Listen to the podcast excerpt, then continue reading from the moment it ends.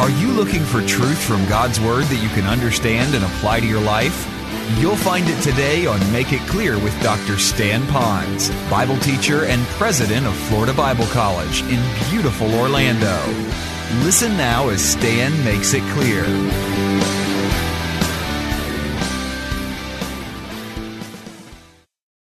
And hear a message that salvation was by faith alone in Christ alone. And then he backed away after he did all of that, sent his spirit in to convict you of your need. Then he backed away, and then let you place your faith in Jesus Christ. You called upon him. He didn't call upon himself, he called you to call upon him to trust Christ. So, was it all him picking? No. Was it all of you? No. But it's kind of all together. So I think this is kind of cool when I read that. Well, when I read the passage, it causes me to have um, two immediate questions. The first one is this Why would God want to pick me? Really? I look at my life and I look at who I am, I look where I came from. I'm only a second generation American. Okay? We're my grandparents are from another country. Europe, Czechoslovakia, Switzerland, Bohemia. Okay? That's my background. Okay. But why would God want me in his forever family? Here's why I think he did. Not because I'd be preaching, not because I'm so good looking. I'm not. He did it to show us and the world and his angels his grace. See, it's not about me, it's all about him. Do you believe that? I like to see it.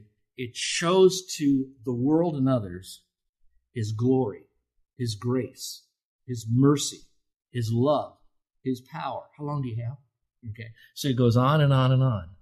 That's who God is. So that's why he picked me, and that's why he picked you. So I can't walk around here, you know, with my nose stuck in the air. About that lady, her nose is so stuck in the air that when it rained, she drowned. Okay, so the point still being is, he picked you to manifest to others his wonderful grace. You don't believe it? Read Ephesians chapter 2, the first part of it, to manifest his grace. What's the second uh, question? Not only why did he choose me, but now what what basis did he choose me? In other words, yes, it's about his grace, but it was also for us to understand his mercy. Notice what it says. For it is by his boundless mercy that God has given us the privilege of being born again. Let me say it real simple, simply. He says, I'm doing this because I want you to know my family. I want to be your God and your spiritual father. I want to give you identity. I want to give you purpose. And it's all wrapped up around, God saying this, the person and the work of my dear son. And I'm demonstrating that to you. I'll tell you, can you imagine what that would be like? Um, those of you that want to listen to the recording of the interview that I did with my son, our son, our son's adopted. He came out of a horrible situation at seven years of age. I don't want to get too much into that, but he was a wild child, and we got him out of an orphanage in the U.S. So now he's in his 40s and he's walking with the Lord, blah, blah, blah, all that good stuff. So I interviewed him. One of the things he said was this he said, because I, I asked him, I said, son, when you were brought into our family, you were brought into not just a family, not just American family, not just a Christian family, you're brought into a minister's family that is blown and going and nationally known and all this stuff. I mean, you were flung right in front of the cameras, basically. Okay. How did that make you all feel? And he said, Well, Dad, and it's on the tape. Listen to it. He said, I had nobody. I didn't know who I was. And now to be adopted, I have identity. He says, I now know who I am and why I'm here. I have purpose. He said, I was nothing and now I became something, someone. And that's just an earthly realm. Now let's take it up to this realm. We have identity. I am a Christian. I am a Christ one. I'm a Christ one. Can you say that? Now, it's hard, it's easy to say here, isn't it? Amen, amen, amen, amen. Well, well, next time you're at a protest, yell out, I'm a Christian! Next time you're on late night television, say, I'm a Christian! See what that does for you. You remember how I began the message? And I shared with you that they were at a time when these Christians were taken away and they were doing this and they had all this happening to them. They were fed to the lions, they were burned at the stake, blah, blah, blah, blah, blah, blah, blah, blah, blah, blah, blah. Why were they? The fires that are hitting Oregon and California aren't hitting them because there's Christians there, right? The virus isn't there because ah, we're against Christians. It's just hitting everybody. They suffered because they are Christians. That's kind of like a double whammy, isn't it? They're attacking your identity. And my God's bigger than their God. It's like one guy said, Yeah, that's nothing. My dad can beat up your dad. The other boy says, That's nothing. My mom could beat up your dad. You know, so back to this. I want you to know God is big and we are a Christ one. And that's why he did this by his boundless mercy. I'm in his forever family. Do, do you want to hear this? I'm going to say it. Bring your toes under your, your desk, your, your chair for me. If you are a Christian, act like one. Act like one. I, we raised our boys to remember that wherever they go, they carry the name of Christ and they carry the name of Ponz with them. Now, it's important for them to know that they carry the name of Christ with them because Christ will always be with them. I won't be. I can't be. God, Christ, is omnipresent. I'll never be dead. I'll die. But here's what I will give to them a name, hopefully, a good reputation, prayerfully, a good legacy that they can now pass down to their. It lets them know that they, both boys are adopted, that both of them have been chosen, they have identity. And so I hope that we would now act like a Christ one. He is my Father. Wherever I go. So the basic bottom line is simply this is that we have a forever family because of what Jesus Christ did for us on the cross. So while I can't take away your pain, I cannot predict what you're going through, how long it will last, and I can't predict the intensity of it. I can't predict the frequency of it. I can predict that the Lord will be with you. I can predict that it doesn't really matter because this world is our hell because we're going to heaven. For the unsaved, this world is their heaven. This is the best it ever gets. You know what I mean? Because they're going to real, literal, condemned state in a horrible place called hell. And I think the worst part of hell is that Jesus Christ won't be there. It won't be just the flames. All right, number two. All right. Good news for bad times. God is working in my life. Let's go back to verse 2 again. God is working. In other words, He doesn't just save me and abandon me.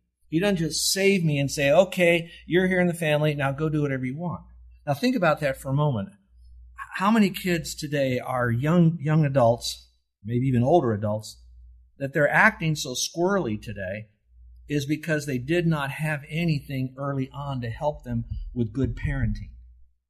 Now, I don't want to blame it totally on that because they had exposure to right and wrong and a conscience and a lot of other governors in their life. And of course, they could have had Christ if they wanted him, that kind of thing. But in reality, though, the purpose of us having a child in our family is to do what? Is to rear them in the nurture and admonition of the Lord so they can then continue on that same path of being not only saved, but now growing in grace and the knowledge of the Lord. Now, if you agree with that, can you say, uh huh? All right. So, in other words, when I look at all the issues that I have, God wants me to continue to grow. Watch this now. But He says, I will be the one who will grow you from the inside out. So now we like that. Ooh, I'm in God's family. He lives in me. This is so cool. Well, then He says, I want to grow you. Now, grow you doesn't mean how high you go or how wide you go. He didn't do that. But here's what He does do he said, I'm going to grow you to become that godly man, that godly woman I want you to be. I want you to have all of that. But to do that, oh, we're going to hate this. He's got to bring us through trials to do it. Because at the bottom line of our growth is one five letter word. It's called faith. We get saved by faith, and we walk by faith. Colossians says that. But that faith is not an existential faith. It's a real faith that that faith gets honed by getting more in the Word. Watch this. Stay, stay, stay with me. By getting in the Word, and we get in the Word more frequently by discipline, when we choose to get in the Word, to learn it, to apply, to apply it, etc. But also, when we go through trials as a Christian, should not that cause us to go back to the Word to then give us faith, to then grow us into His likeness? Do you understand what I'm saying? I'm going to quote an Old Testament verse from Psalms. David writes this It is good for me that I have been afflicted, that I might learn your word. Ooh, that's the trial. And when you have trials, you get discouragement. So we're discouraged because we have trials when really we should say, Lord, bring those trials on. I'm not going to get discouraged. I'm going to be encouraged. Why? Because those trials that he gives me strengthens my faith. My faith gets strengthened when I'm in the Word. When I'm in the Word, my faith is stronger. I begin to grow, become more like Him, and I start realizing, hey, what? This world is not my home. I'm just a passing through. My treasures are laid up somewhere beyond the blue. So that's what this is about. This is what makes it so cool is when we go back to this. He's working in my life. So let's look at it very quickly here because it's really neat. Look in verse 2. It says, The Spirit has made you holy. Peter's right. He says, Hey guys, remember, God the Father chose you, but the Spirit is also making you holy. And to do that, you're going to have to go through some trials. So He's made you holy. How precious is that? So He does two things inside of us He cleanses us and He changes us. He cleanses us and He changes us. As a result, you've obeyed Christ. How do you obey Christ? Well, there's two ways you obey Christ. Look up here. How do I obey Christ? Now, watch. If salvation is by faith, and I have to obey him. Do I obey him to go to heaven? Listen carefully, it's a trick question. Do I have to obey Christ to get saved when it says that it's not by works and it's only by faith? The answer is yes. The question is, what do you have to obey? When he says you have to believe on me to have eternal life. When he tells you there's no other way, you want to go to heaven, you've got to believe. If we believe, we obeyed Christ in that one point of getting into his forever family. You, you, see what I'm saying? So that's why obedience to Christ is necessary, or the obedience of faith is necessary, as it says in, in the Thessalonian epistles. But it's the obedience not of joining the church, getting baptized, doing all these other things. It's obeying when Jesus says, believe on me and you have everlasting life. And so we have to do that.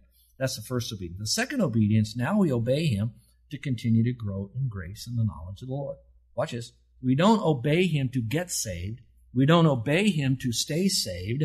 We obey him because we are saved. Isn't that simple? Okay? I don't do it to get saved. I don't do it to stay saved. I do it because I am saved. And we're going to open that up here. Let's look at it again. So he says he's changed us from the inside. He's cleansed us. So things are going to begin to happen in a very beautiful way. Oh, how precious that is. By the way, do any of you watch HGTV at all on TV? How many, how many of you have watched HGTV? Raise your hand. Okay, a couple of you have. The rest of you are probably watching something else. But in there, they have a lot of these shows where they have interior decorators. They come into your house and it's a bunch of, it's a, you know, hoarder's den or something. And they come in there and they kind of clean it up and they fix it all up for you and all of that. And then they walk back and then the house is valued and they sell it or whatever they do, but they're always kind of fixing up on the inside. When I read that or I see that, here's what I'm reminded of that Jesus Christ is the greatest interior decorator that there ever could be. Because what is he doing? He's working on the inside. Too many churches today are trying to get people to be right on the outside, and they don't emphasize being right on the inside. When you're right on the inside, the outside takes care of itself. I understand about curb appeal and all that stuff, but sometimes what good is a house if it's beautiful on the outside? You go inside and the ceilings are falling down, the doors are off their hinges, and all that stuff. I'd rather have a place that I have to live in that's clean and we can take care of the outside after the inside. I'll feel safe when I sleep in a house where the roof is not falling on my head. So that's what God does. He says, I take you from the inside and I work you to the outside. Look at the verse again. It says, As a result, you have obeyed Christ and you've been cleansed by his blood. That goes back to this death on the cross, this resurrection, then proves that there's life. May you have more and more of God's special favor and wonderful peace. So you have more of God's special favor. I think that's a wonderful benefit. Grace heaped upon grace. God gives so much grace to us. And then he says, You will have increasing wonderful peace. Increasing wonderful peace. How precious is that? Let me say something about your pastor. He does not take his calling to be your pastor lightly. He takes it very seriously. When you go through deep waters, it hurts him. When you have troubles in your life, he really wishes you didn't have to go through the pain. And then he's praying that through the pain you'll go to the Word, your faith will be strengthened, and you'll continue to grow. He really, really, really cares for you. He wants you to experience peace in your life, where things are really coming together for you. Be grateful for the pastor that you have. He really cares for you. So I'm meditating on this passage mercy and peace, and how what God does for me. It really makes my mood a little, little up a little bit. There's a very popular supplement company, manufacturer of supplements. They have one that they call Mood Lift. You buy it and it's called Mood Lift. Now, there's probably other things out there that you can get that'll boost your mood. I, I don't know if it works or not. I'm not here trying to sell you or recommend anything. I'm just saying that's telling me that the world feels that their mood is down and their mood needs to be lifted. Right? So they think if I take a pill, that'll do it. Probably not too bad because it's natural. Other people think that I'll get my mood better if I drink alcohol. Well, how's that working for you? you know, or if I take other drugs, how's that working for you? You know, what the complications that have on your life? Now, why am I telling you this? God has in this passage and a couple others I'm going to give to you when you're discouraged three mood lifters. So I'm going to give you three biblical mood lifters as we go through this passage. All right? Look, if you will, at Hebrews 13, 5 and 6. It's in your notes. You can see this, the passage there. Hebrews 13, 5 and 6. Get your pens ready because I want you to look at mood lift number one. Mood lift number one is where it says, For God has said, I will never fail you and I will never forsake you. Let's pause for a moment. I will never fail you and I will never forsake you. That's mood lift number one. Now, when I read that, if you read it in Scripture, you're going to find that this is in the New Testament. It's actually quoted from the Old Testament. So you have God wanting people that are so down to know in the Old Testament, I'm never going to leave you. I'm not going to fail you. I'm not going to forsake you. And it was so powerful, he said, we need to say that again. So the writer of Hebrews then puts it in there by borrowing from the Old Testament. And he says, I will never leave you. I'll never fail you. I'll never forsake you. And it's God saying that and underline the word I will. That's God. He, he can say that. I will never do this to you, fail you, or leave you. That is huge. Now, I don't know who's listening to me right now, and I wish I was in your backyard sitting on your porch and that you could really see my heart right now. I have been blessed by having a wife who's never left me or forsaken me or failed me somewhere in there. But you may have gone through that right now. You may be hearing during this that you've had a mate that has left you or forsaken you. The boys we adopted had a birth mother that left them and basically forsake, forsook them. Are you an employer that's had a great employee that you've worked hard building into their life only to have them come and say, you know what, I'm going to go work for another company? And all the trouble that that causes you because you've got to retrain, find somebody, retrain somebody, and see if that's going to work and earn the respect of the other employees. That's leaving and forsaking. Have you been through that? That's really tough. Have you had a, a child that's grown up and at a certain age they finally say, Dad, I, I want to go on my own, but I'll stay in touch? And they never does. Isn't there when you need them, when you call them. They might not have forsaken you, but it feels like that. Let me share something else with you. When a pastor pastors his people, this is not a job. If it becomes a job, he needs to quit, you need to fire him. It's a calling. if it's a calling, he sees you as real people, part of a family. And when a person or a couple or a family says, you know what, we're going to go somewhere else,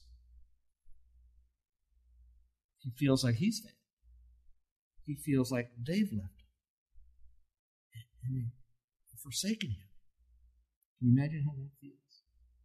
And so, whether you've been in those situations, an employee, a family member, or ministry, no matter what happens, know this is not some dusty truth that's underlined in your Bible.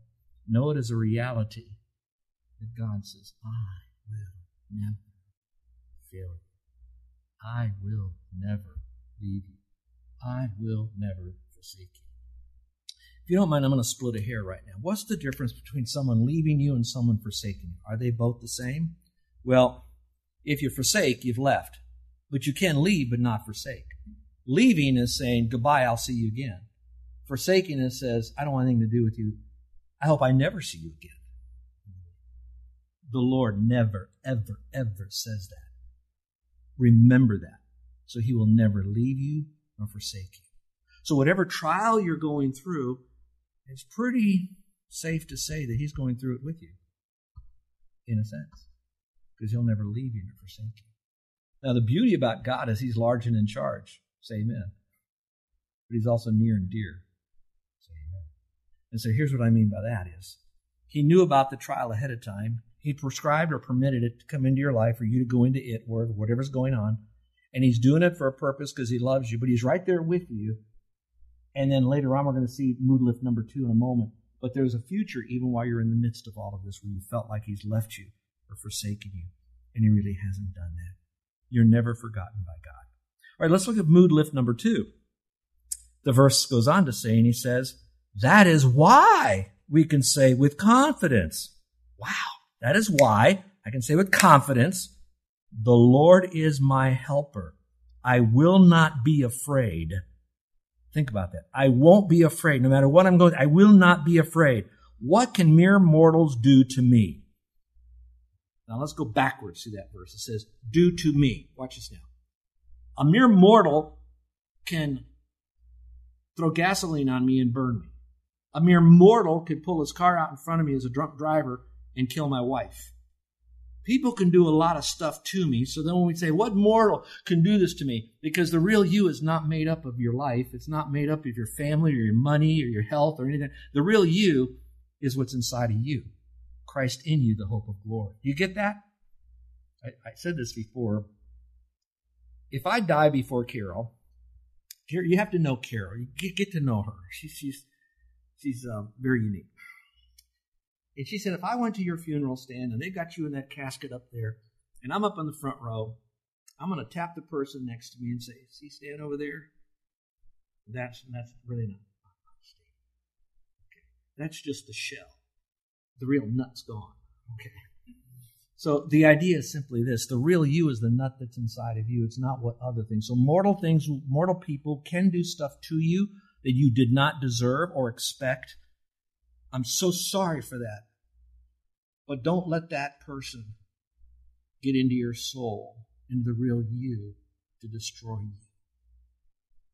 Because you've been made in the image of God. So I went backwards. Let's go back through that verse again. It goes on to say, I will not fear. If you're fearing the future of what it will be or what not be, why should you not fear? Because it says the Lord is going to help you.